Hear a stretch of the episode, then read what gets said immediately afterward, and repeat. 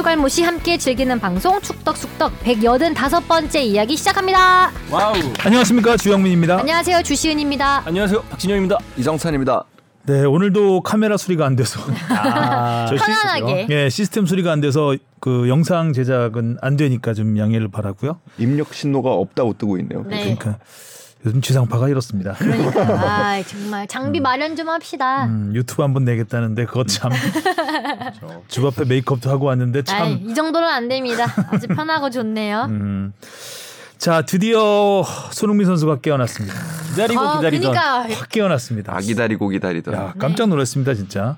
그렇죠. 13분 시간. 음, 13분 쇼케이스 네. 기가 막혔습니다. 못 보신 분들도 꽤 많을 거라 생각해요. 또 교체 출전했기 때문에 이게 에이 하고 새벽 시간이었잖아요. 1시 반 경기. 사실 제가 안 봤거든요. 어, 아이, 계속 저- 보지 마. 아, 저도 못 봤어요. 아, 그렇게 되는 건가요? 아침에 일어나서 깜짝 놀랐죠. 음. 어, 손흥민이 드디어 수모를 당했구나라는 느낌이 음. 살짝 들었는데 어, 그게 아니었습니다. 네. 손흥민을 이런 식으로 써도 괜찮겠구나라는 생각이 들 정도로 음. 정말 그 지쳐 있는 선수들 틈에서 혼자 그 휘젓고 다니는 휘젓고 게 거. 거의 뭐 예. 어, 부럽다. 세 골 모두 다 원더골. 네. 음. 대단했습니다.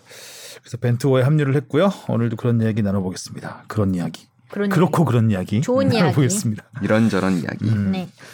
자 축덕 토토 하성룡 기자가 네 개나 맞췄어요. 오 말도 안 돼. 어, 말도 안 돼. 하성룡이 어 이거 이 반응 어? 듣고 성령 선배 상처 받으시겠다. 음, 성룡이 무술 하는데 음. 아 그리고 이번에도. 그 더, 저희가 더. 밀었던 팀이 아, 강원이 다 이겼어요. 음. 저희 네 어, 명이 다 그러네요. 강원 네 명이 다 뽑았는데 강원을 했는데 강원이 이겼어요. 거의 한세 번 연속이거든요. 그리고 극적으로 상위 스플릿으로 갔죠.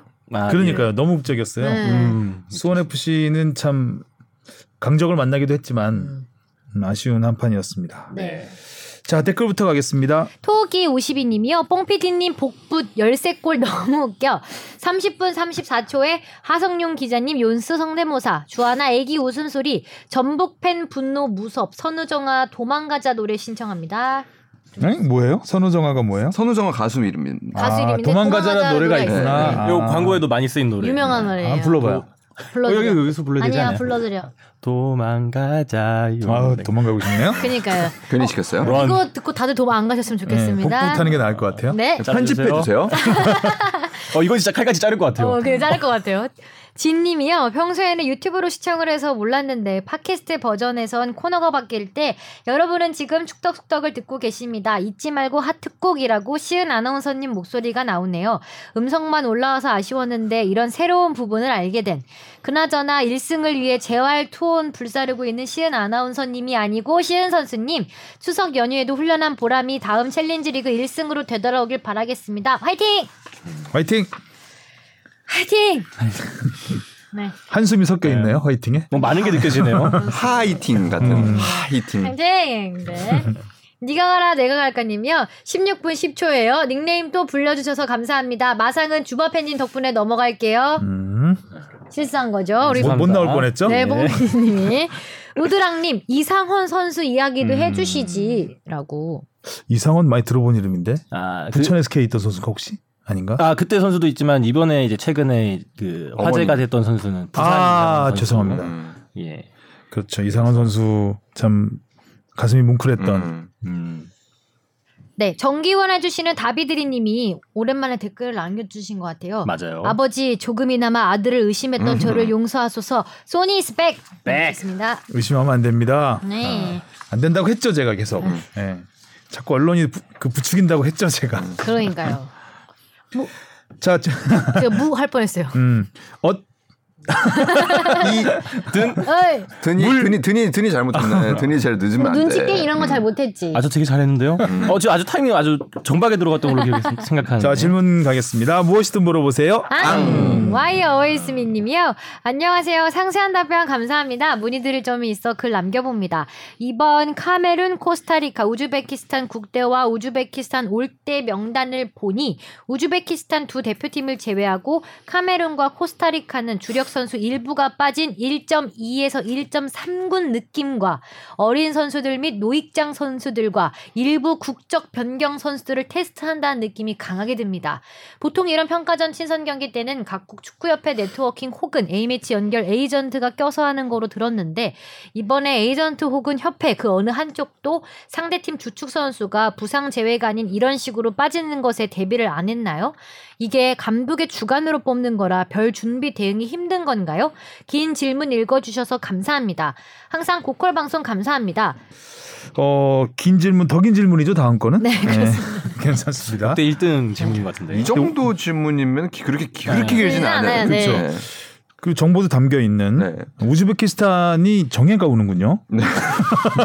거의 두 팀이 오는 거죠. 아니, 거의 두 팀이 두 팀이- 그냥 아, 두두 팀이, 팀이 오는 거죠. 네. 아, 그거 어. 관광하고 가죠. 원치 않은 정예 멤버가 오고 우리가, 우리가 원하는 곡은 또 그렇게 안 1.5군이 오고. 오고. 네.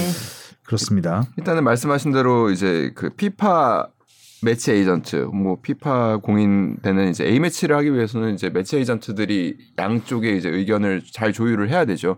그런 부분에서 이제 높은 수준의 평가전이 이루어지기 위해서 그리고 사실 뭐 코스타리카가 됐든 카메룬이 됐든 이 나라들도 사실상 마지막 그 테스트. 테스트, 기회이기 때문에 이거를 대충 할 리는 사실 음. 없습니다. 근데 다만 팀마다 뭐 지향하는 바가 조금씩 다를 수는 있겠죠. 우리 벤투 감독 같은 경우에는 이번 2연전에서 새로운 전술을 실험하는데 좀 음, 포커스를 음. 둔다고 했죠. 그러니까 이런 식으로 팀마다 뭐 지향하는 바가 조금씩은 다를 수 있어요.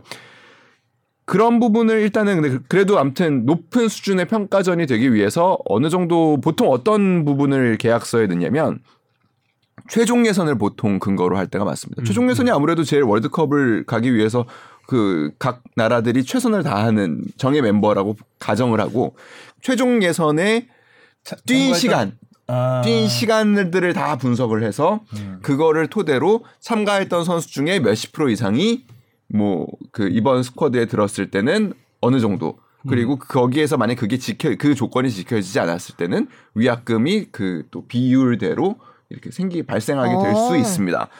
그런데 아무튼 지금 보면은 뭐 일부 팬들이 생각하시기에 네. 어, 조금 아쉬워하는 뭐 이제 우리가 흔히 아는 이제 스타 선수들이 몇 명 빠진 것들이 보이다 보니까 결국에 이게 뭐 제대로 된 평가전이 될 수 있겠냐라는 우려 를 하시는 것 같아요. 근데 뭐 전에도 얘기했지만 계속 얘기했죠. 그러니까 동아시아에서 평가전을 치르는데 사실 유럽에 있는 선수들이 다 제대로 오기는 쉽지 않을 음. 거다. 그래서 어 유럽에서 하는 것도 어 일리가 있다. 그리고 뭐 장점이 있다. 물론 한국에서 하는 것도 나름의 장점이 있지만 그래서 그런 부분이 있었고 지금 당장 뭐 어떻게 그 위약금을 요청하거나 그런 식으로 이루어지진 않는다고요. 일단은 음. 명단 발표된 것과 실제로 입국하는 인원이 바뀌는 경우도 있기 때문에 일단은 입국하는 거를 기다려 봐야 되고 그 다음에 실제 경기에 어떤 엔트리로 나오는지도 봐야 된다고 합니다. 그래서 그래서 사후에 이제 계약 조건을 맞췄는지 못 맞췄는지를 갖고 사후에 또 이제 좀 어떻게 보면 시비가 붙을 수도 있는 어. 어, 부분이 있지만 제가 보기에는 뭐 그, 국내 평가전을 결정했을 때 이런 부분은 어느 정도는 예견됐던 부분. 그렇죠. 예. 음. 유럽에 있는 선수를 굳이 음. 한국까지 그 먼 길을 아, 그러 그러게 해서 할까라는 음. 의구심은 들었는데 역시 어, 확실한 선수들 일단 주전이 출전이 확실한 에이스들 에이스 급들이 좀 빠졌죠. 음. 음. 좀뭐 의아스럽긴 해요. 아무리 그래도 그들 입장에서도 한 번이라도 더 맞춰보는 게 사실 좋은 거긴 하거든요. 네. 그래서 뭐 굳이 그렇게 뺐어야 됐을까라는 생각은 사실 조금 들긴 하는데 굳이 뺐네요. 음. 카메룬은 기사가 났고 코스타리카도 1.5군인가요? 코스타리카는 제가 아직 그러니까 그 그리고 그 명단 발표된 것들을 제가 정확하게 확인을 하지는 못했어요. 들어오는 걸 조금 더 봐- 보긴 해야 될 것 같아요. 실제로는 그 바뀌는 경우가 많거든요. 어. 네. 코스타리카는 언제 오나요? 지금 거 이제 금요일 경기니까 곧 들어올 아 그러네요. 내일 모레 경기. 코스타리카는 오늘 새벽에 왔다고 합니다. 음. 네. 근데 그 동아시아로 오는 거는 진짜 이 선수들한테는 쉽지 않은 그 역시차가 걸리기 때문에 동쪽으로 오는 거는 정말 조금 더 어렵긴 합니다. 그리고 그렇죠. 코스타리카에서 직항도 없을 뿐더러 네. 물론 뭐. 이제 유럽에서 뛰다 오고 음. 뭐 북미 지역에 뛰다 오는 선수들이 꽤 있겠지만 항공편도 여의치 않은 나라들이잖아요. 그러니까 뭐 이런 시차에 적응에 굉장히 익숙한 황희찬 선수 같은 경우에도 일요일에 입국을 했죠. 일요일에 입국해서 월요일에 유니폼 발표가 있었잖아요. 네. 한숨도 못 자고 왔더라고요. 그래서 월요일 훈련 때 보니까 좀 지쳐 보이더라고요, 음. 확실히. 그래서 뭐 오히려 도착하고 한 2, 3일이 제일 힘들다고 하거든요. 네. 네. 당일보다. 그래서 뭐 그 자리에서 이제 지소연 선수하고 잠깐 이야기 나누는 걸 뭐 알게 됐는데, 그러니까 지소연 선수 뭐한 뭐 한숨도 못 잤어요 누나 뭐 이런 얘기 하니까 음. 지소연 선수도 그런 경험이 많잖아요. 그래서 그 수면을 좀 유도제, 유도해 주는 유도제. 젤리 같은 게 있대요. 음, 아. 맞아요, 예, 있대요. 그런 그거 거 대표 좀- 선수들은 다 먹- 많이 먹는 먹죠. 것 같아요. 예, 네, 먹어요. 네, 네, 그래서 추천하고 그러더라고요. 음. 젤리 젤리. 자, 그 다음 질문이 상당히 깁니다. A4 용지 두 장 반에 네, 걸쳤는데 저희가 어쩔 수 없이 좀 줄여서. 많이 줄여서 네. 설명을 해- 읽어드릴게요. 손샤이니님이 보내주셨습니다. 이제 어느덧 2022 카타르 월드컵이 두 달도 남지 않았는데요. 개인적으로 이번 월드컵에서 벤투 감독이 이끄는 대표팀이 좋은 성적을 거뒀으면 하는 바람이 큽니다. 하지만 축구협회 행보 언론들의 태도들을 보면 그런 기대가 줄어드는 건 어쩔 수 없는 것 같습니다. 마치 합세에서 벤투호가 잘 안 됐으면 좋겠다는 바람이 커 보입니다. 그런데 작년에 정명, 정몽규 회장이 재선임된 이후 에자일 조직이란 이름으로 인사이동을 단행했는데요. 문제는 이용수 부회장과 황보관 대회기술본부장이 다시 돌아왔다는 점입니다. 정몽규 회장이 이 두 사람을 다시 불러들인 이유가 의문입니다. 그리고 두 번째로는 국내 평가전 고집 이유입니다. 그리고 굉장히 길게 보내주셔가지고 음. 문제는 딱 요렇게 두 개 정도 지적을 해주셨고요.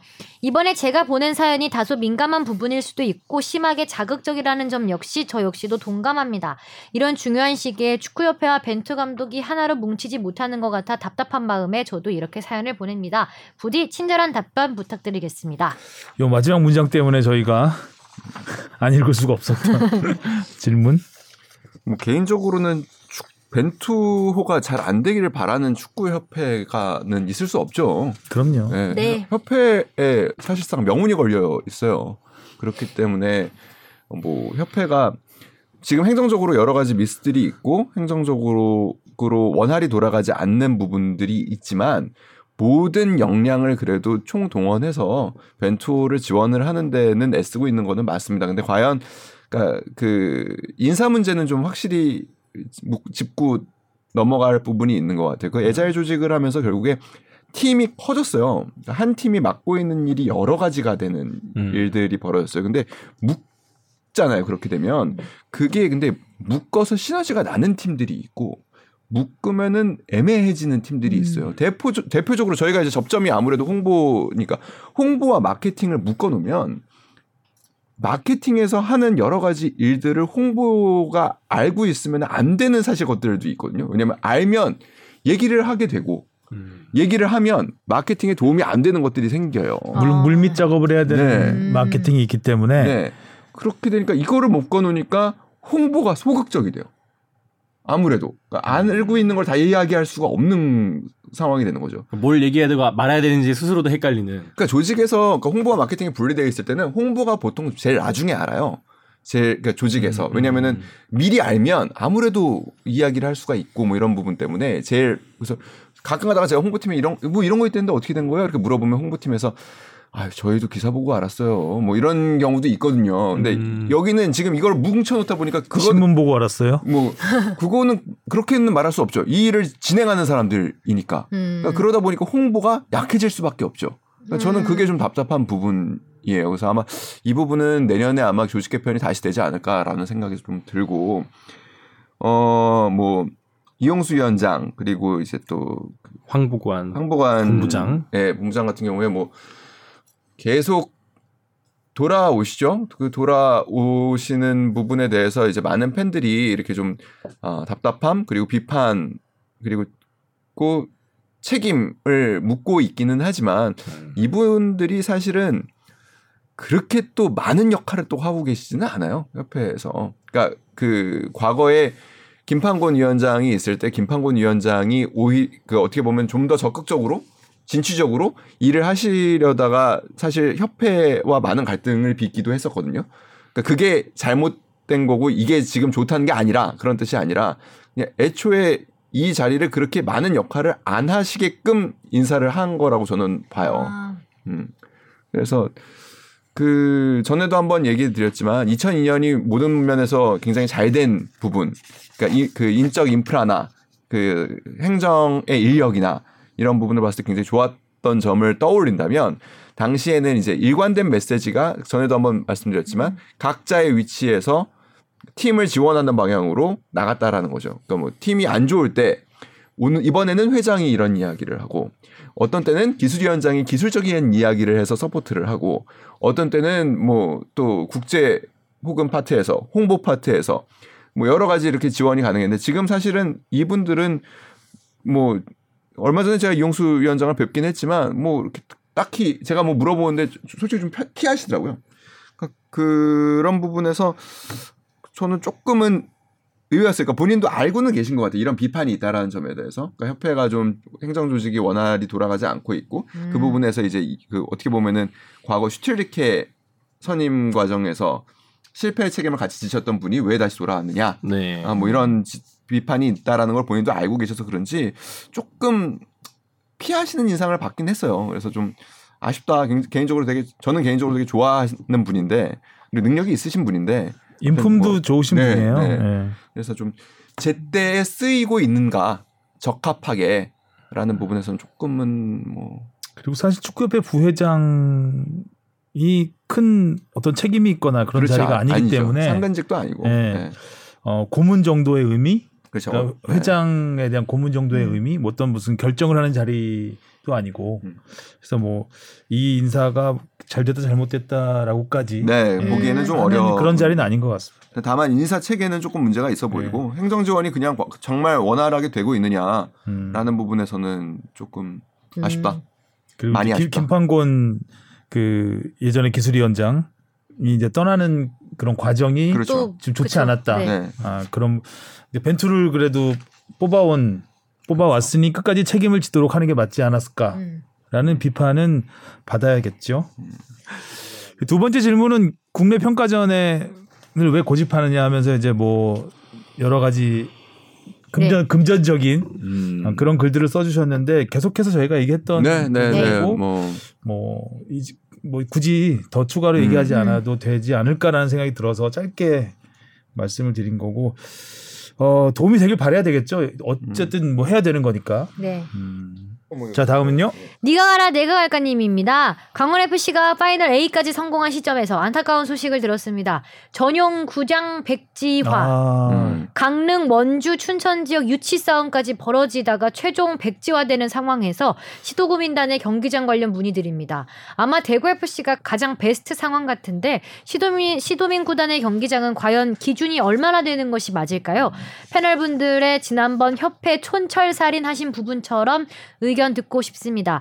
김포 FC가 가장 최선인 건지 대구 FC처럼 노력해서 추진해야 하는 건지 월드컵의 3, 4 방송들이 노력하는 모습에 비해 K리그는 점점 더 그들만의 리그로 가는 것 같습니다. 감사합니다. 그러니까 뭐 연극의 이제 3대 요소 뭐 4대 요소를 할 때 늘 빠지지 않는 것이 관객이잖아요. 사실 리그의 품질을 저는 가장 좌우하는 거가 당연히 경기력이겠지만 그에 못지않은 게 저는 관중의 모습이 어떻게 담기느냐인 거라고 생각해요. 딱 중계만 봤을 때 그 관중석의 관객이 얼마나 차 있느냐에 따라서 아. 분위기가 다르잖아요. 네. 네. 그래서 또 하나의 그 요소라는 거, 그 연극의 요소 중에 하나가 이제 배우하고 관객하고 무대죠, 무대. 음. 그러니까 무대가 얼마나 우리가 잘 보이느냐, 잘 포장을 할 수 있느냐라는 것이 사실 굉장히 중요한 부분인데, 어, 기존의 우리 하- 한국 축구의 인프라는 그동안, 그동안에는, 그러니까 음. 전통적으로 보면 종합운동장을 썼었죠. 그러니까 축구를 보기에는 좀 별로 그러니까 집중도가 떨어지죠. 떨어져요. 맞아요. 그러다가 이제 월드컵을 계기로 전용 경기장이 많이 생겼죠. 근데 너무 크죠. 맞아요. 네. 우리의 그 사실 현재 상황에서는 조금 감당하기 어려운 수준의 경기장이다 입니다. 그러다 보니까 관중들이 만들어내는 관객들이 만들어내는 경기의 아름다운 요소들이 사실 빛을 보지 못하고 있는 상황이에요. 음. 그래서 뭐 여러 가지 가변 좌석을 만든다든지 이런 뭐 그래서 성, 성남 같은 경우에 그 골대 뒤 서포터석이 뭐 나름 까치 맨날 올라오죠 이렇게. 예, 저는 비상하죠. 저는 굉장히 좋아 보여요. 근데 과거부터 봐- 보면은 그 스틸야드가 주는 그런 그 아늑함, 음. 음. 그리고 그 인천. 용광로 같은 느낌. 그 인천 인천은 근데 좋은데 잔디가 조금 별로 예, 그러니까 무대가 조금 아쉬운 점이 분명, 분명히 있고. 근데 결국에는 대구의 과정을 보면 대구도 조광래 대표가 처음에 이제 원래 거기 구도심이잖아요. 음, 거기 경기장을 헐고 새로 지을 때 어, 시에 예산을 갔을 때 공무원들은 그랬다는 거예요. 아, 지을 거면 기왕 지을 거면 한 큰- 3만석 어. 은 만들어야지. 아니 기왕 새로 짓는데 뭐 만석 뭐그 대구 가오가 있지. 뭐 이렇게 해가지고 2만석이 뭐냐. 그런 말씀은 안 돼요. 음. 멋이 있지. 예. 이 의견, 그러니까 만석에서 2만석으로 하겠다라는 이 의견을 관철시키기가 제일 어려웠다고 하더라고요. 아. 조광래 대표가. 아. 그러니까 축구를 모르는 사람들. 근데 그게 그러니까 가장 축구를 모르는 사람들은 뭐 유럽 축구장들은 다 큰 줄 알잖아요. 그렇죠. 음. 어. 근데 만석 이런 경기장들 많거든요. 음. 네. 지방에. 만석 많죠. 경기장 뭐, 되게 좋아요. 네. 어. 잔디도 완전히 좋고 중요한 건 잔디잖아요. 잔디죠. 3만석 지어놓고 만 명도 안 들어오면 무슨 의미가 음. 있죠. 네. 자리 아깝게. 관리비만 많이 들지. 네. 그럼 뭐 맨날 하는 얘기가 그런 거예요. 시의회 가면 아 그래도 우리 시로 돈으로 쓰는데 축구에만 쓰는 거는 조금 축구로만 경기장을 운영하는 거는 좀 별로지 않냐. 뭐 그러니까 늘 음. 늘 나오는 늘 나오는 얘기예요. 음. 그 얼마 전에도 제가 그 우리 이 축덕수덕에도 출연했던 이종건 프로축구연맹 홍보팀장하고 집이 가까워가지고 동네에서 가끔 보거든요. 그래서 이 얘기가 나왔었는데 전용 경기장이 그러니까 만석에서 2만석 규모의 전용 경기장이 생기지 않는 한 그러니까 이건 이건 이종건 팀장의 이 개인적인 의견입니다. 그러니까 K리그가 발전하기는 어려울 것 같다라는 게 이제 개인적인 의견이에요. 음, 음. 그러니까 일단은 대구가 보여줬듯이 그 정도가 되면은 일단은 경기장을 가는 것 자체가 그 대구 시, 그 실제로 그랬었죠. 대구 시민들에게 핫한 음. 그- 했죠 또. 예. 그런 어떻게 보면 데이트 코스 혹은 내가 가서 인증을 하는 것들이 되게 유행처럼 번질 수 있는 그리고 음. 희소성이 있는 음. 아무나 다 가는 건 아니니까 그런 것들이 하나의 추억들이 돼야 돼요. 가는 사람들에게. 그리고 3만 석쯤 되면요 경기장에서 너무 헤매요. 음. 자리 찾는 것도 힘들고. 맞아요. 어, 근데 만석 되면 일단 들어가서 찾을 수가 네. 있는데 3만 석은 잘못 들어가면 굉장히 돌아야 돼요, 막. 아니 근데 대구 그때 저 짓자마자 음. 갔었을 때 딱 몰입감도 좋고 그럼요. 네. 이 가깝고 하니까 굉장히 좋더라고요. 그래서 아, 이 정도가 딱 좋다. 되게 음. 가까이서 보고 좀 뒤에 앉는다고 해도 이게 먼 느낌이 아니고 이게 음. 다른 경기장은 뒤에 앉으면 선수들 정말 맞아요. 정말 조그맣게 보이거든요. 그리고 만석이면 한 7천 명만 와도 음. 막 굉장히 꽉찬 막. 굉장히 막 맞아요. 그 분위기가 음. 뜨겁게 달아오르는데 3만석에서 7천 명 오면요. 정말 띄엄띄엄 앉아가지고 아유, 한 손도 저희 잘 들리지도 서울 않아요. 월드컵 경기장에 서 FC 서울 경기 보잖아요. 아, 텅텅 비어서 그게 그래, 참 이게 근데 물론 수원도 좀 그런 분위기고. 현장에 간 사람도 그렇지만 이거 TV 화면 중계로 보는 사람들도 되게 그렇죠. 좀 보는 사람이 민망해요. 그렇죠. 이게 좀아 이 리그는 이 경기는 인기가 없나 맞아, 보네. 인기가 없는 팀인데 재미가 없으니까 이렇게 되지 않을까? 그러니까 뭐 그런 얘기를 했을 때 이제 같이 듣던 이제 그 연합뉴스의 모 기자는 아니 뭐 어차피 세리에도 그러니까 우리가 맨날 그 분데스리가나 분데스리가 관중 동원력은 제일 좋죠. 그리고 프리미어리그 마찬가지고 이런 데만 봐서 그렇지 세리에만 봐도 거기도 종합 경기장 많고 거기도 텅텅 비어 보인다. 뭐 그거 뭐꼭 나쁘지만은 않다. 그래서 세리에가 어떻게 보면은 그 리그들과 격차가 벌어지는 벌어지는 거예요. 거지. 제 생각엔 그렇습니다. 인기가 떨어지죠. 네. 음. 그래서 세리에 지금 내부 자체적으로도 그런 얘기를 되게 많이 한다 그러더라고요. 이제 경기장이 워낙 노후화됐으니까 90년대 그 월드컵 때 지었던 경기장이 대부분이기 때문에 헐고 뭐 새로 짓는 작업을 하려고 하고 있다 뭐 이런 데 있지 거기도 거의 시나 그 관에서 그 경기장을 관리하는 경우가 많아서 그런 게또 음. 부닥침이 있다고 하더라고요. 네. 음. 그래서 질문이 뭐였죠? 그래서 아니 그러니까 그 이, 이거에 대한 의견이에요. 그래서 저는 그, 저는 뭐 축구협회 그러니까 그 프로축구연맹 이종원 팀장 의견에 뭐 어느 정도 동의합니다. 그래서 한 만석에서 만 오천석 규모의 축구 전용 경기장. 이 사실상 그래서 막 그런 얘기도 하더라고요. 이거를 수도민 구단 경기장의 기준이 네, 얼마나 되는 게 맞을까? 네, 아, 이게 네, 그, 네. 그 건축비를 얘기한 게 아니었구나. 아, 그래서 어, 얼마나 비싸길래 이걸 안 해주냐 뭐 이런 느낌인 줄 알았는데 그 정도 규모가 적정하다고 그 생각. 정도 규모로 지으려고 했는데 못 짓게 한 거 아닌가요? 이건 교- 돈이 안 된다고 판단해서 그러니까 전 돈 때문에 안 한 거잖아요. 이게 뭐 규모 때문에 안 한 건 아니고 음. 아예 그냥 이게 그 몇 년 전부터 계속 추진해 왔던 거잖아요. 근데 이제 이번에 뭐 이번에 도지사가 되면서 거의 공약에다 넣었죠 아마 공약을 했던 걸로 알고 음. 있는데 공약을 안 지키시는 강릉에다가? 직- 강릉 그 스케이트장에다가 음. 그거를 뭐 축구장으로 만들겠다고 했던가 뭐 그런 공약을 해놓고 음. 바로 이제 안 하겠다고 해버리니까 이제 거기에 대해서 지난번 강원 경기할 때 이제 팬들이 플래카드 들고 음. 펼치고 했던 게 이제 그런 부분이었던 것 같은데 그러니까 지자체의 한계를 네. 부- 정확히 보여주는 지금 뭐 성남 FC도 마찬가지지만 아, 네, 이- 이- 일단 당이 바뀌니까 기본적으로 그 정책의 연계성이 뚝 끊겨버리는 어, 그 전에서 뭐가 공약을 걸었던 거를 그대로 이해하면은 그게 적폐인 것 같고. 그러니까 그러니까 뭐 천안 축구센터 같은 경우에도 너무 정치적으로 해석하는 부분이 네. 있는 거죠. 예, 천안 축구센터 같은 경우에도 천안시장이 바뀌니까. 바뀌었죠. 바뀌어서 그래서 뭐 재검토하자 뭐 약간 이런 식으로 야- 얘기가 나왔었나 봐요. 그러니까 검토할 재검토할 수 있는 부분이 무엇인지 좀 보자. 근데 이제 음. 재검토를 못 합니다. 이미 다 결정돼 가지고 다그 삽질까지 네. 삽질까지 해 가지고 어 그래서 넘어간다 그러더라고요. 음. 검토해서 뭐 그냥 계속 뭔가 전 시장이 했던 거에 태클을 걸고 싶은 거죠. 뭐 여기에 뭐 비리 있었던 거 아니냐 뭐 이러면서. 그리고 여기에 그러니까 결국에는 그런 거예요. 내가 쓰고 싶은 데가 있잖아요, 돈을. 음. 그러면 어디선가는 빼와야 되잖아요. 음. 그런 거죠. 대구는 당시 지었을 때 조광래 이사의 입김이 셌던 건가요? 대표요. 네. 조광래 대표가 그, 그 열심히 뛰었죠. 음, 예. 그래서 사람들 시의회도 설득하고 그러니까 그런 그 능력은 출중하신 분이에요. 그리고 대구는 기본적으로 시장에 당이 안 바뀌잖아요. 아, 그것도 그렇네요. 아, 맞다. 그러네요. 기본적으로 그러니까 어느 정도는 빨갛죠. 그, 예, 어느 정도는 계속 유지되는 부분이 있었고 뭐 스포츠적으로는 대구에서 인프라가 좋죠. 야구도 그렇고. 예.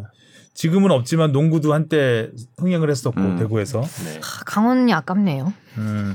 그러게요. 지난번에 춘천 경기장 너무 안 좋던데. 맞아요. 좀 잔디도 관중은 꽤, 그렇고. 와- 꽤 왔던데. 많이 네. 왔어요. 네, 잔디가 너무 안 좋아서 좀 아, 경기를 TV로 봤지만 이게 좋아 보이진 않았어요. 그- 도지사님이 참. 약간 다른 얘기일 수도 있긴 한데 그래서 지난해 그 승강 플레이오프 때도 공 한 번 나가면 종합운동장이니까 트랙까지 따다다다다 그 공이 흘러나가서 볼보이가 뭐 시간 끌고 그랬던 것도 기억이 나고 네. 그렇죠. 지금 시대하고 좀 안 맞는 부분이 있었던 것 같아요. 경기 자체가.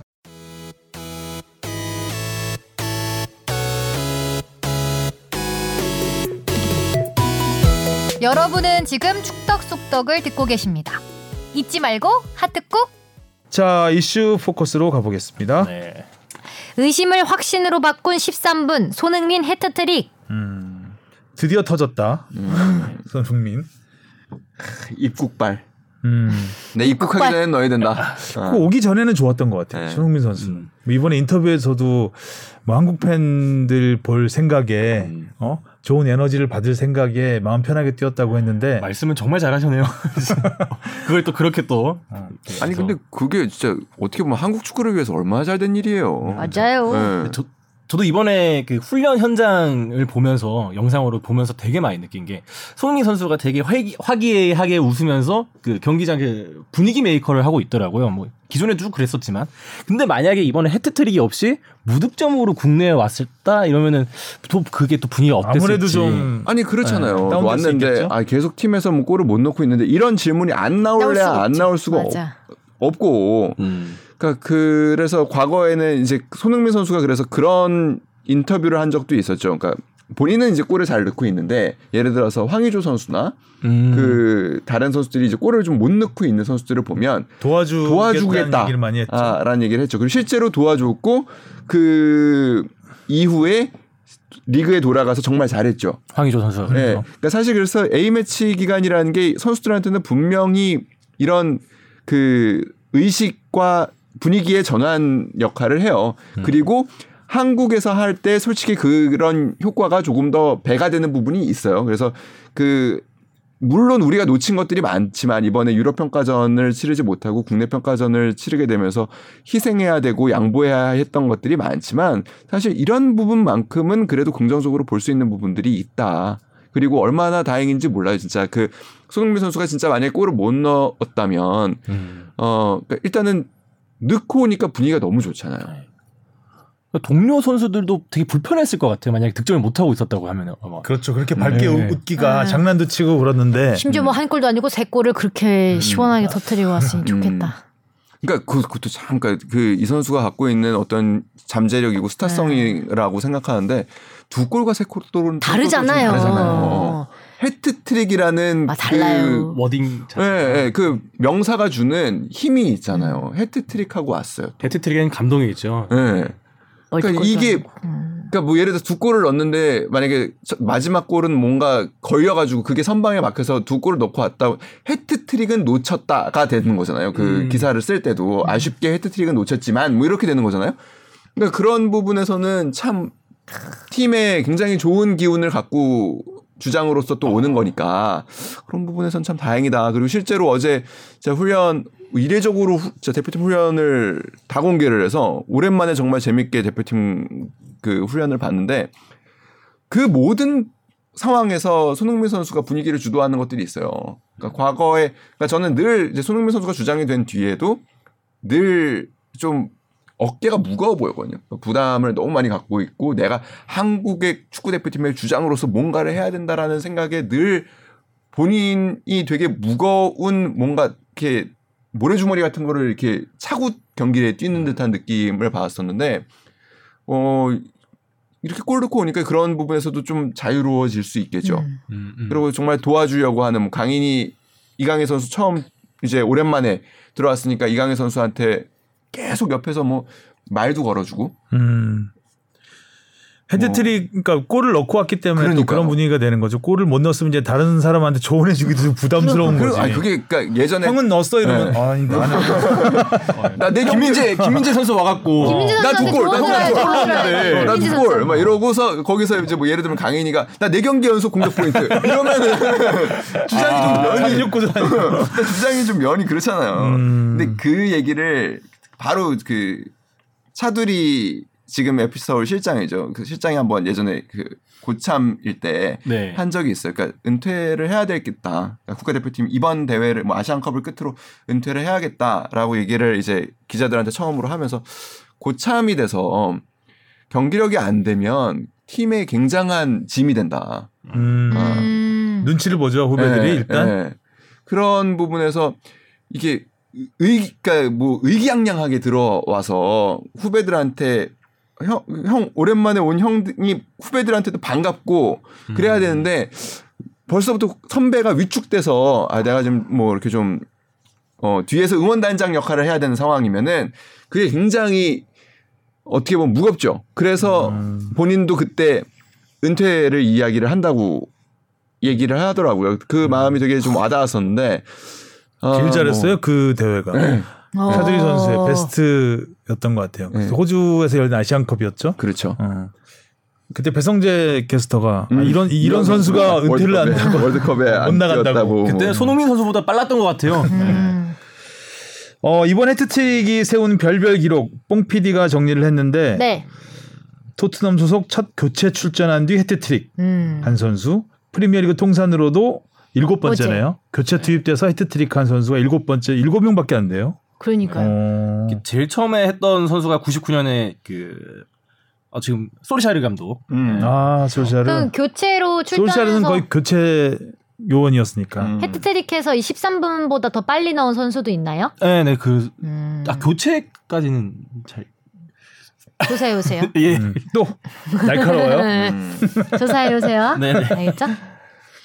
손흥민이 프리미어리그 통산 96호 골, 이제 100골은 오, 뭐네 골밖에 안 남았어요. 와, 벌써 몇 골이요. 하- 거의 진짜 매 시즌마다 두 자릿수를 넣었으니까. 네. 음. 자, 손흥민 선수 지금 주 앞에는 계속해서 오타를 찾고 있습니다. 네. 근데 일단 질문으로 하나 공격을 했고요. 네, 대충 봐주세요. 네. 다음 주에 꼭 그 조사해 자, 우리 주세요. 김민재 선수 무술 수비도 굉장히 큰 아. 화제였습니다. 야, 진짜. AC 밀란이 세더라고요. 음. 센데 김민재가 정말 잘 막았죠. 사실 뭐 슈팅 수가 AC 밀란이 22개, 나폴리 9개. 야, 뭐 이기기는 건 되게 객관적으로는 쉽지 않았던 사실 상황이었죠. 그리고 뭐 음. 굉장히 그러니까 몰아붙였어요. AC 밀란이 경기 음. 내용 자체는 근데 그런 부분에서 김민재 선수가 정말 뭐 좋은 수비를 뭐 찾았니? 아니요 아니요? 못 찾았어요. 왜 웃어? 왜 웃고 있는 거야? 못 찾았어요. 대충 봐주세요. 어. 네. 야, 얘기하는데 집중이 안 돼. 아니, 아니. 어? 그리고 그런 점들이 굉장히 이례적이었죠. 수비수가 그러니까 이 2대 1로 이긴 경기 그것도 뭐 2대 0으로 이기고 있다가 한 골을 만회한 게 아니라 1대 0에서 1대 1, 2대 1이 된 경기. 보통 이런 경기는 결승골을 넣은 선수가 최고 평점을 받는 일이 뭐 당연히 그쵸. 제일 많죠. 그리고 한 골을 일단 실점을 한 경기인데 이 실점을 한 경기에서 수비수가 최고 평점을 받았어요. 그것도 한 매체가 아니라 여러 매체에서. 진짜 대단한 선수입니다. 네. 좀 경기를 날카롭게 보는구나라는 생각 들었고요. 음. 우리야 당연히 김민재를 위주로 보겠지만 음. 그 사람들이 봤을 때는 전체적인 경기 흐름으로 봤을 때는 그 2대1 역전승에서 가장 중요한 역할은 결승골이잖아요. 네. 음. 아, 유- 어떻게 해야 되는 건지 좀 알려줬으면 좋겠다. 우리는 맨날 2대1 역전패 당한. 아, 역전은 아니었어요, 이번에는. 그냥 그 1대0, 1대1, 2대1. 그러니까 아, 예. 예, 예. 그렇죠. 네. 저희는 그 동점 상황을 그 이겨내지 못하는 그런 게 있잖아요. 음. 궁금하네요. 김민재 영입하세요. 아, 돈이 없어요. 현실적이었네요. 네, 네. 돈이 없습니다. 여긴 없네요, 오타가. 음, 일단 한 페이지 넘기시고요. 네. 자 다음 이슈는 뭐 이어지는 이야기인데 벤투 이야기죠. 음, 제목 읽을까요? 네. 6월 오답으로 9월 정답 찾을까? 변화 예고한 벤투 감독. 음. 음. 그러니까 이 배경에는 그게 있어요. 이거 사실 이번 명단 발표할 때부터 한 얘기인데 명단 발표할 때는 사실 다른 뭐 이강인 선수가 뽑힌 거에 너무 이제 포커스가 맞춰져서 이, 이 발언이 묻혔죠. 근데 결국에 뭐냐면 23명 변화하겠다는 발언. 네네네. 23명에서 26명으로 엔트리가 늘어나요. 네. 이 엔트리가 늘어난 거를 잘 활용하기 위해서는 전술을 하나 더 만드는 게 좋습니다. 그러니까 이 세 명에 해당하는 사- 선수들을 갖고. 아, 전술 하나 더. 네, 그러니까 이 세 명이 늘어나는 부분에 대해서는 사실은 전술과 가- 함께 맞물려서 돌아가는 게 많다라는 거죠. 그러니까 그냥 23명일 때와 26명일 때는 확실히 좀 다른 차이가 있을 수 있어요, 팀에. 그렇기 때문에 이번에 벤투 감독은 분명하게 이야기를 했던 것이고 지금까지 했던 방식과 좀 다르게 음. 경기를 하, 겠다 어, 라고 얘기를 했던 것이고 어제 첫 훈련 같은 경우 첫 전술 훈련 그러니까 첫날은 이제 회복에 맞춰졌던 훈련이었고 둘째 날이 이제 첫 전술 훈련이었는데 전술 훈련 같은 경우에 어떤 전술 훈련을 주로 했었냐면 골키퍼가 길게 킥을 찹니다. 음. 그러면은 가운데서 컷을 하죠. 그래서 그리고 바로 측면으로 긴 롱패스를 합니다. 바로. 오. 네. 거기 그리고 거기서 바로 early cross가 올라오면 음. 마무리를 하는 것들을 한 10여 분간 전술적으로 그 테스트를 했는데 음. 재밌었던 부분은 좋다. 포메이션이죠. 처음에 제일 먼저 포메이션을 짰을 때는 최전방에 손흥민 그리고 좌측에는 권창훈 그리고 손흥민 선수 밑에가 이, 그 이강인 선수 그리고 이재성 선수가 그 또 뒤를 같이 받치고요.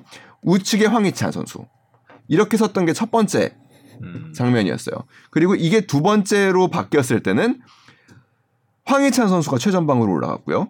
왼쪽 측면에 이강인 선수 어. 그리고 오른쪽 측면에 손흥민 선수, 그러니까 손흥민과 이강인이 양날개를 맞고 그 다음에 이제 오. 가운데 이재성 선수는 그대로 있었고요. 그리고 이제 측면에 아까 왼쪽 측면에 있던 권창훈 선수가 가운데로 가는 요 두 가지 포메이션을 집중적으로 좀 점검을 했는데 뭐 여러 가지 생각이 들긴 하더라고요. 일단 이가 그러니까 손흥민의 초점이 하나 맞춰져 있고요. 그러니까 손흥민을 최전방에 쓸 때 그리고 날개로 쓸 때의 뭐 이런 부분이 있고 이강인 선수의 장점을 어떻게 과연 살릴 것인가. 음, 음. 이미 대표팀에 선발할 때 팀에서 어떻게 쓰고 있는지 잘 관찰했다고 얘기를 하나 하나 메시지는 여러 개가 있었는데 하나 팀에서 어떻게 쓰고 있는지 잘 보고 있다. 음, 음. 두 번째 우리 팀의 컨센서스, 그러니까 우리 팀이 갖고 있는 스타일에 이 선수가 어떻게 활용될지를 우리는 알고 있어야만 한다. 음. 라는 이야기를 했어요. 그래서 이강인 선수를 어떻게 쓸지 좀 궁금한데 손흥민 선수 밑에 있었을 때 사실 보이지 않았어요.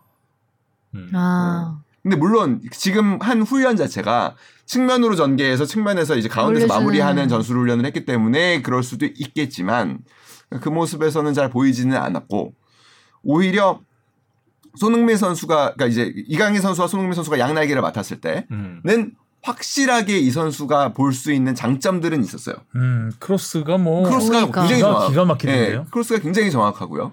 그리고 early 크로스 같은 것들이 정확하게 날아가는 부분. 음. 사실 early 크로스라는 거는 어, 왜 이제 어렵냐면 수비수 입장에서 내가 뒷걸음질 치면서 이제 크로스가 이렇게 날아오기 때문에 그런 부분에서 파격이 있을 수 있는 거거든요. 근데 아무튼 손흥민 선수가 그리고 또 반대편에서 공을 잡았을 때는 이강인 선수가 가운데로 이제 쇄도를 하면서 마무리를 하는 모습 음, 음, 음. 이런 모습들이 굉장히 인상적이긴 했어요. 근데 그런 점도 좀 보였어요. 그러니까 사실 수비수를 많이 두고 한 훈련은 아니었거든요. 공격 전술을 한 훈련. 그렇죠. 그러니까 이강인 선수가 잘 안 보이죠. 중앙에 있으면. 네. 음. 만약에 이강 중앙에서 네. 탈압박과 그렇죠. 그 날, 길이. 날카로운 음. 그 스루 패스 이런 걸 보여주려면 수비수가 붙어줘야 되거든요. 그리고 또 그 이제 이강인 선수가 갖고 있는 딜레마들이 모든 감독이 갖고 있는 딜레마. 그러니까 과거에 20세 대표팀에서 정정용 감독 그리고 지금 아기레 감독도 마찬가지고 이강인 선수의 장점을 쓰려면 내가 아까 얘기로 돌아가는데 이강인 선수를 쓸 때의 전술이 필요해요. 따로 음, 하- 이강인용. 이강인용. 어.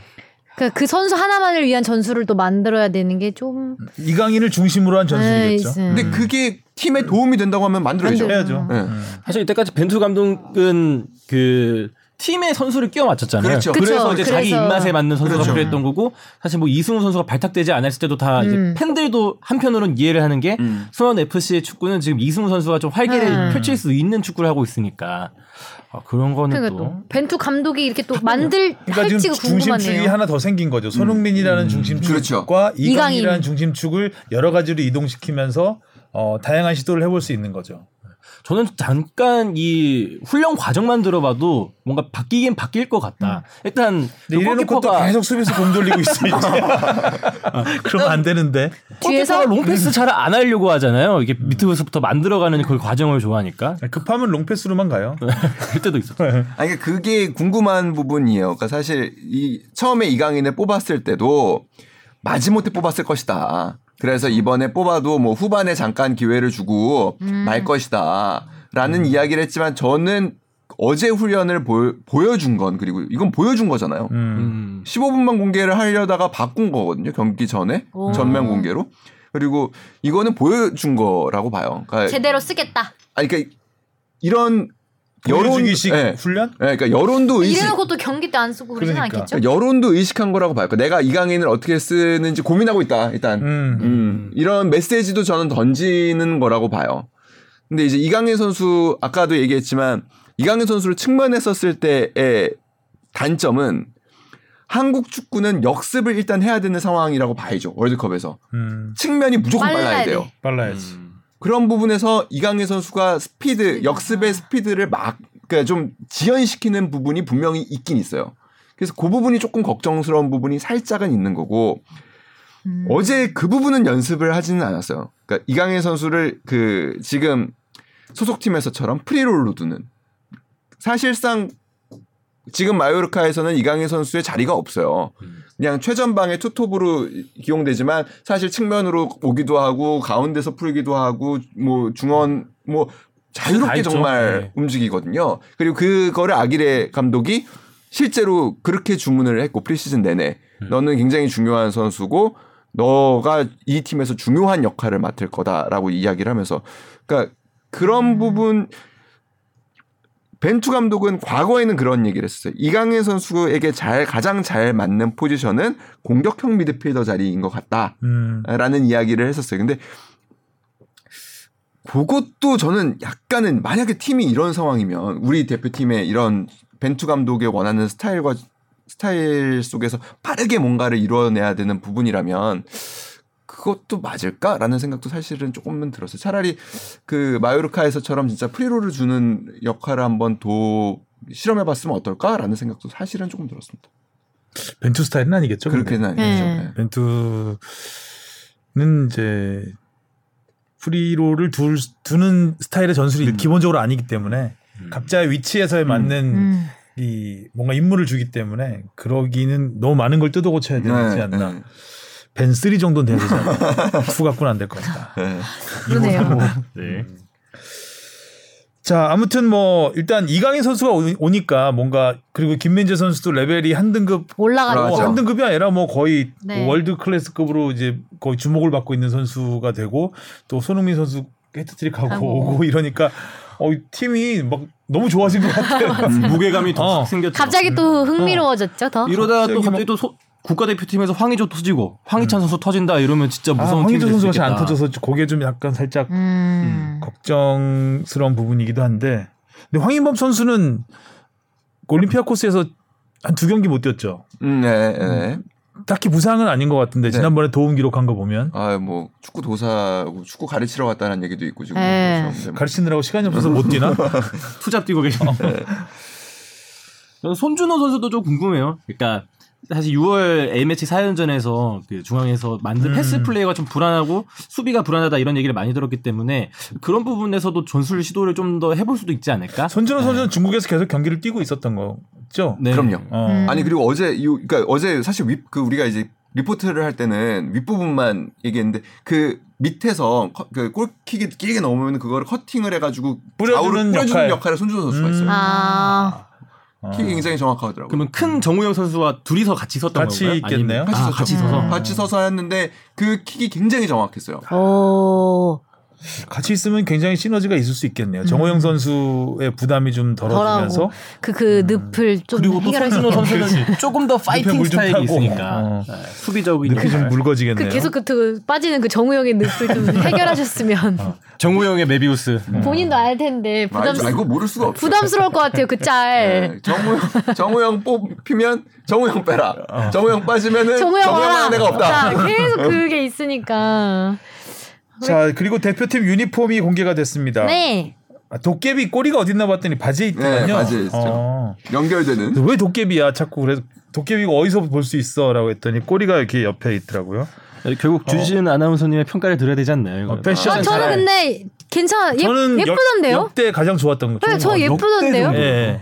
트렌디하고 홈이 아둘 다. 둘 다. 둘 다. 네. 진짜요? 저는 워웨이가 그거죠. 도, 까만색. 까만색 맞죠? 어. 어, 트렌디하고 예쁘던데요? 저도요. 네. 그 지난번 연습복하고 비슷한 디자인이잖아요. 그렇죠, 색깔만 좀 다르지. 아, 이건 100% 선수들이 입으면 훨씬 이쁠 거고 이쁠 것 같아요. 그 그라운드에서 뛰었을 때 눈에 잘 띌 것 같아요. 화면에 이쁘게 나올 것 같다는 네, 생각이 들어요. 맞아요. 빨간색 유니폼도 어, 단조롭지 않고 네, 예쁘던데. 꼬리도 있고 제 유니폼에 괜찮을 것 같아요. 집착이 많은데 아 꼬리곰탕에 빠졌어 지금. 예뻐 예뻐 어, 왜 아, 반응인데 그렇게 막좀 갈린다고 아 갈려요? 저는 하더라고요. 아주 좋다고 생각하는데. 아니 근데 그게 그런 게 있어요. 그러니까 선수들도 처음에 이미지를 봤을 때 그 선수들 사이에서 호불호가 갈렸대요. 음. 근데 실제로 입어본 다음에는 그리고 실제로 누- 실물을 눈으로 본 다음에는 다르다니. 조금 그 핏도 되게 어, 좋던데. 예. 음. 물론 황희찬처럼 몸 황희찬 조규성 몸 좋은 선수들이 입어서 그런지 아, 몰라도 이번에 특히 그 발표할 때 조규성 선수가 입으니까 진짜 그림이더라고요. 와 조각이었어요. 핏이 아주. 아니, 서- 일단 선수들 입으면 예뻐요. 음. 근데 아디 아니 아, 저좀 나이키죠. 파격적 이라고 느꼈던 건 이때 이때까지 어웨이에 검은색이 쓰였던 적이. 한 번도 어. 없잖아요. 처음이죠. 뭐 네. 파란색, 흰색이죠 하얀색, 거의, 거의 네. 흰색이었던 것 같은데. 아 예뻐 예뻐. 되게 좀 독특하다. 네. 난 아주 몹시 마음에 들었어 내 스타일이었어요. 예전에 처음 진짜 80년대 한 중반, 80년대까지만 해도 무조건 빨간색, 파란색이었거든요. 우리는 태극 빨간색, 빨간색, 빨간색, 파란색 뭐 이런 식이었고 처음으로 옛날에 라피동가에서 만들었던 미국 월드컵 때 유니폼이 그때 좀 괜찮았다고 했던 유니폼이거든요. 이거 뭐 사선 들어간 거 아니에요? 네, 흰색에 사선 들어간 거. 나름대로 삼성물산에서 그 당시에 어. 굉장히 애를 써서 만들었던. 어, 지금까지 봤던 거 완전 빨간 내복 같은 유니폼이었잖아요. 약간 근데 레, 18년도가 좀 많이 심심했죠. 어. 레, 18년도가 저는 최악인 것 같아요. 솔직히. 너무 98? 아니, 아, 2018. 2018. 네. 아. 러시아 때. 그 유니클 기억이 잘 안 나네. 2018. 그냥 빨간색 검정색 바지. 아, 맞아 맞아. 아, 진짜 밋밋했죠. 아니 뭐 특정 상표로 얘기해서 죄송하지만 이거만큼 설명이 잘 가능한 게 없어요. 그냥 유니클로 에어리즘의 빨간색 버전이잖아. 맞아요.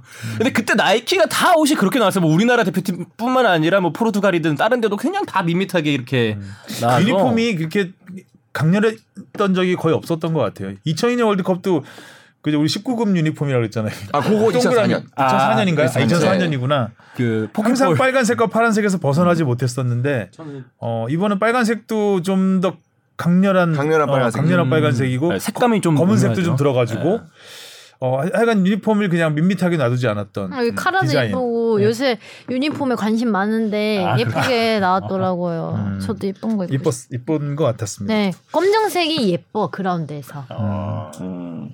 합격점을 주신 지난번에 어느 팀이 음. 검정색이죠? 검정색이 들어간 팀이 원더도 빨 빨검이고, 근데 검정색을 좀 입은 강인한 느낌이 조금 있어요. 음. 우리처럼 칙칙한 색 말고 너무 바꿔달라고 그러세요. 최약체 팀 같아 보여 우리는 유니폼. 그러고서 잘하면 그 유니폼이 이뻐 보이는데. 그렇지. 유니폼은 할 말 하한이 있습니다. 음. 다음 시즌에 그럼 좀 바꿔달라고 하세요. 바뀌어 바뀌어요. 바뀌어요? 바뀌었는데 또 별로야? 근데 유니폼이 전부 이제 SBS 붙어 있잖아요. 아, 근데 저희는 더 약간 SBS 음. 용역 나온 사람들인데. 아 이게 이제 방송이 아직 어. 꽤안 됐는데 음. 몹시 용역. 실망했어요. 음. 이건 얘기해도 되나요? 이거요? 네. 색깔 스포돼요. 색깔 스포. 색깔 근데 뭐 이미 색깔을 얘기하진 않았잖아. 아니 색깔 얘기 안 했는데 이미 그냥 실망스럽다고 얘기했지 시- 그 색깔을 얘기하진 않았잖아. 약간 그 이미 근데 그 SBS 뭐 나오 인스타에 그 왜? 뭐 아, 짤이 공개됐어요? 올라가서 음. 태진 언니 입은 게 약간 올라가서 공개는 됐는데 음. 음 별로예요. 유니폼들이 좀 너무 one size all fit처럼 만들어가지고 이렇게 선수들의 몸 체형에 맞게 좀 입으면 좋을 텐데 그 마른 선수는 너무 헐렁헐렁하고 네, 그래도 길어요. 음. 저희는 아디다스 에서 나오는데 아디다스가 길이가 길게 나와가지고 음. 이 길이가 길어서 빼도 이상하고 배바지고 이상하고. 약간 이런 맞아. 느낌인데 색깔도 그렇고. 약간 몸뻬 바지 자른 것 같은 느낌 들고 어떻게 뭐 아디다스 펄렁펄렁. 얘기 좀 해요? 네, 얘기 좀 해주세요. 네. 이번에 나이키죠. 우리 여기는 여기 우리 대표팀, 대표팀 대표팀은 나이키. 나이키죠. 계속 나이키잖아요. 예, 아디다스가 저희 싫어하는 것 같아요. 아나콘다. 알겠습니다. K리그로 잘 못 넘어가네요. 계속 유니폼 때문에 어, 지금 허벅지를 때리셨어요. 많이 참고 있는 것 같아요. 네. 주바페가. 이따 사진 보여드릴게요. 네. 자 K리그는 이제 스플릿이 결정이 아유. 됐습니다. 드라마틱했습니다. 아주 마지막까지. 재밌는 일요일이었어요. 11위에서 6위로 음. 대원 현준 양날개로 비상한 독수리. 독수리호. 11위가 언제였는데? 뭐올 시즌 한참 초도 됐죠. 그렇고 초반에. 그리고 이제 사실 최용수 감독님이 지난 시즌에 위기의 강원을 맡아서 당시 11위에서 음. 강등권에 있었던 팀을 아, 어떻게 보면 한 시즌 만에 그 때, 부터 이렇게 하면 그러네요. 11위부터네. 변모를 시켰던 거니까요. 그러게요. 음. 그리고 사실 올 시즌 초반에도 힘들었던 게 그 최전방에 그 디노 선수였나요? 음. 외국인 공격수가 부상으로 이제 장기 시즌 아웃이 되면서 엄청난 위기를 맡았다가 그 위기를 이 이제 양 날개로 어, 음. 전화위복한 연스 매직이었죠. 음. 아, 왜 오타가 없어요? 어, 오늘 오타 없는 지금 몇 주 연속 오타 있다가 네. 음. 열심히 찾아보세요. 네. 네. 근데 그뭐 수원 FC가 조금 유리한 상황이었던 거는 맞지만 음. 솔직히 저는 그런 게 보였어요. 수원 FC 그안 그래도 최근에 뭐 일이 있어가지고 이승우 선수를 만났는데 올 시즌 내내 그냥 분위기가 좋대요. 음, 음. 화기에 음, 그러니까 기대 이상을 하고 있다라는 선수들 사이에서 좀 그런 마음이 있는 것 같아요. 그러니까 그런 팀이 지금 우승을 위해서 정말 이거 방송 용어 맞나? 똥줄타기 열심히 하고 있는 울산을 만났을 때 과연 그러니까 진짜 120%를 발휘할 수 있었겠느냐. 그리고 강원은 정말 지금 올라오는 음. 상승세의 팀이었고 그런 점에서 보면은 약간 이- 그러니까 뭐 이렇게 져서 하위 스플릿으로 가게 된 뒤에도 수원 FC는 반응 그 분위기가 굉장히 좋다고 그러더라고요. 어. 그래서 마지막 이제 하위 스플릿에서 어 1승 정도만 하면은 사실상 잔류가 거의 확정되기 때문에 음. 그렇죠. 뭐, 지금 예. 10위와 승점 10점 차니까. 네, 그래서 사실상 뭐 남은 다섯 경기에서 목표가 1승은 아니지만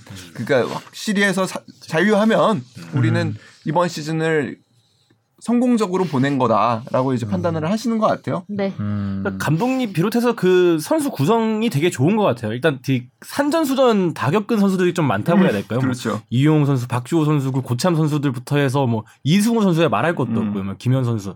그러니까 그런 뭔가 겪을 거 다 겪었던 사람들이 모여갖고 새로운 꿈을 향해 나아가는 또그 중심에서 김도경 감독님이 되게 팀을 잘 재미있게 이끌어주고 있는 것 같고요. 공포의 여행단 같은 느낌이네. 그래서 뭐 안타깝게 아, 지금 뭐 파이널 B로 내려가긴 했지만 뭐 단점 충분히 차야 근데. 그렇죠. 근데 수원 삼성이랑 전북은 별로 쓸 말이 없었나 봐요. 그리고 이거는 좀 유독. 한 줄이네, 한 아니 줄. 유독 이 경기만 어. 제목만 있고 내용이. 없어요. 그러게요. 아, 오늘 K리그 이야기 짧게 하신다 그래서 골이 제일 많이 터진 경기였는데. 음. 다섯 골이나. 네. 뭐 퇴장 퇴장이 다 했죠. 뭐 조, 바, 바로우가 정말. 잘하더라 진짜. 예, 어. 바로우가 아 그리고 또 조규성 선수가 들어오니까 바로 또 맞아, 선수가 잘 사는 것도 살아나는. 있는 것 같아요. 앞으로 네. 안타, 그러니까 조규성 선수가 지금 안타깝게 이번에 대표팀에서는 좀 빠지게 됐는데, 어, 그래요? 네, 그 부상. 그러니까 이 경기에서 좀 안 좋았대요. 뭐 그 이제 그 아, 근육이 진짜요? 근육이 좀 안 좋아서 근데 뭐 소집이 안 될 정도로 아팠던 건 아니어서 소집을 해서 어제도 봤는데 이제 실내에서 트레이닝 하고 있더라고요. 그래서 뭐뭐좀 상황을 보나 보다 했는데 오늘을 그냥 그 팀하고 상의하기를 뛰 이럴 때 뛰면 어 좀 부상 위험이 있을 것 같다. 음. 차라리 그러니까 뭐 지금 어디가 뭐 아주 안 좋아서 빠지는 건 아니고 그러니까 부상 방지 차원에서 다른 선수로 대체하는 게 맞지 않냐라고 음. 해서 그렇게 됐다고 그러. 조영욱 선수가 들어왔죠. 네, 네. 어, 그러네요. 네. 그리고 아 성남은 비기면서 성남은 비기고 수원 김천은 다 이겨서 좀 벌어졌습니다. 어려워졌죠 사실 네, 9점 차. 쉽지 않습니다. 네. 그 성남이 이렇게 자책골로 실점을 음. 하는 바람에 또 속이 쓰렸죠. 아, 선제골을 넣을 때만 해도 괜찮아 보였는데 음. 이제는 조금 어려워지지 않나. 음, 우리가 그래도 권순영 선수 통화한 다음에 또 진짜 큰 승리를 해서 네. 예, 응원을 하고 있었었는데 조금씩은 어려워지지 않나라는 생각이 드네요. 매 경기 뭐 결승전이라고 생각하고 뛰어야 되겠죠. 네. 서울은 왜 그래요? 왜 그렇네요? 너무 너, 아니, 너무 허망하, 허망하게 무너지던데. 제목 읽을까요? 네. 수원 FC는 졌지만 열세 골은커녕 승리하지도 못했다 이렇게 썼네요. 음, 예, 뭐 이게 열세 골이 뭐 의미가 있죠. 음. 이제는 어떻게 하면 돼요? 아, 이제는 그냥 하던 대로 해야 되겠죠? 저는 근데 이제 FA컵만 조금 좀 좋게. 서울은 FA컵이죠 지금. 예, 그래서 지금 올인해야 그래서 되죠. 어, 뭐 미리 승점 한두 전 한두 경기만 잘 따놓고 거기에 좀 올인했으면 좋겠다. 갑자기 아, 근데 되게 겸손해졌네요. 아, 4강 상대가 대구였거든요. 네. 근데 이런 식으로 지면 안 되겠죠? 아, 하필 또 대구가 요 근래 그 역습 플레이가 좀 잘 안 나온다라는 얘기가 많았는데 확실히 또 세징야 선수가 돌아오고 또 좋아졌어요. 최근에. 좋아졌어요, 다시. 세징야의 한마디 이후. 딱 그 팀 상성이 그렇게 됐던 것 같아요. 이렇게 뭔가 자꾸 만들어 가려고 하는 서울과 음. 한 방만 노린 대구 이게 딱 잘 드러난 경기가 아니었나. 그러게요. 점유율은 서울이 70대 30. 훨씬 더 봤네. 그런데 슈팅은 대구가 17대 서울 9. 볼 돌리기만 한 건가요? 그러니까 딱? 슈틸리케식 점유율인데. 점유율이면 볼 돌리기만 한 건가요? 뭐 그렇다고 봐야죠. 뭐 유자영 참 서울은 미스테리예요. 그러니까 멤버가 나쁘지도 않고 감독의 전술이 나쁘지도 않고 늘, 막았거든요. 늘 보면 어, 야, 올라가겠지, 올라가겠지 하는데 그냥 그 자리에 있어요. 한결같네요. 좀 하는 듯 하면 내려가고. 음. 그러게요. 지금 저 순위 확인하고 어 하이스플릿이구나 이랬어요. 아, 이제, 아, 이제 발동 걸리나 보다, 발동 걸리나 보다. 나 발동만 걸리다가 앞으로 나아가지 못하고. 음. 참 미스테리합니다. 저도 미스터리하네요. 보면서. 화이팅. 기아 기아를 넣어야 되는데. 어, 기다려. 안 돼요. RPM만 어, 중, 중립에 놓고 계속 악셀을 밟으니까 나가냐고. 아우 킹받아. 아우 킹받아. 얼굴 빨개지고 있어요. 아 지니까 할 말이 없네. 그러니까요. 그러다 기름 떨어진다니까. 큰일 난다 이제. 하이스플릿을 열심히 하세요. 공회전 하는 느낌이에요, 진짜 공회전. 음, 공회전. 아, 공회전이라는 좋은 표현이 있었군요. 음. 공회전. 그 표현 하느라고 이제 기아 중립에 놓고. 이까지 나왔어요. 이까지. 소리까지 나왔어. 어. 자, 오늘도 이런저런 이야기 나눠봤는데 다음 주 되면은 평가전 얘기를 하겠네요. 평가전 이야기를 하겠죠.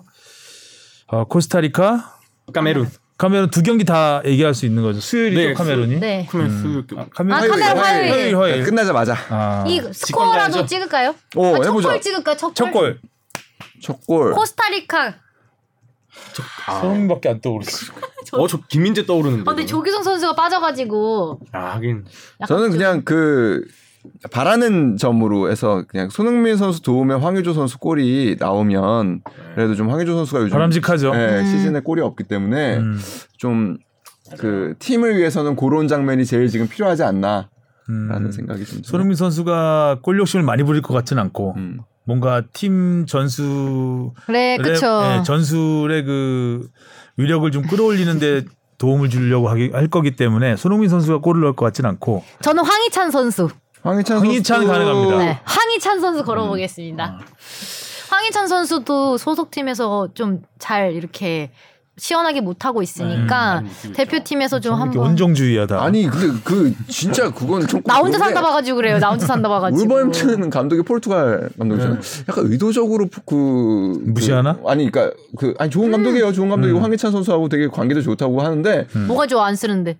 그러니까 그거 약간 그러니까 나 약간 우리 월드컵에서 같은 조가 돼가지고 그러나? 라는 생각이 약간 들면 그 음모론을 아 음모론이. 그리고 실제로 포르투갈 선수들을 많이 데리고 왔어요. 아, 대표 선수들을. 그쵸, 그쵸. 그러면서 그 포르투갈 선수들만 쓰고 있어요. 아. 그러니까요.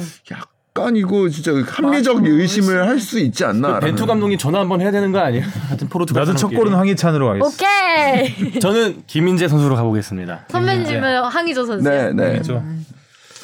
여기서 한 명 나왔으면 좋겠다. 음. 김민재 선수가 지금 리그 골 2등이에요. 유로파만 따지다 보면 그건 그렇죠. 그건 그렇죠. 네, 손흥민 선수 이어서. 네, 좋았습니다.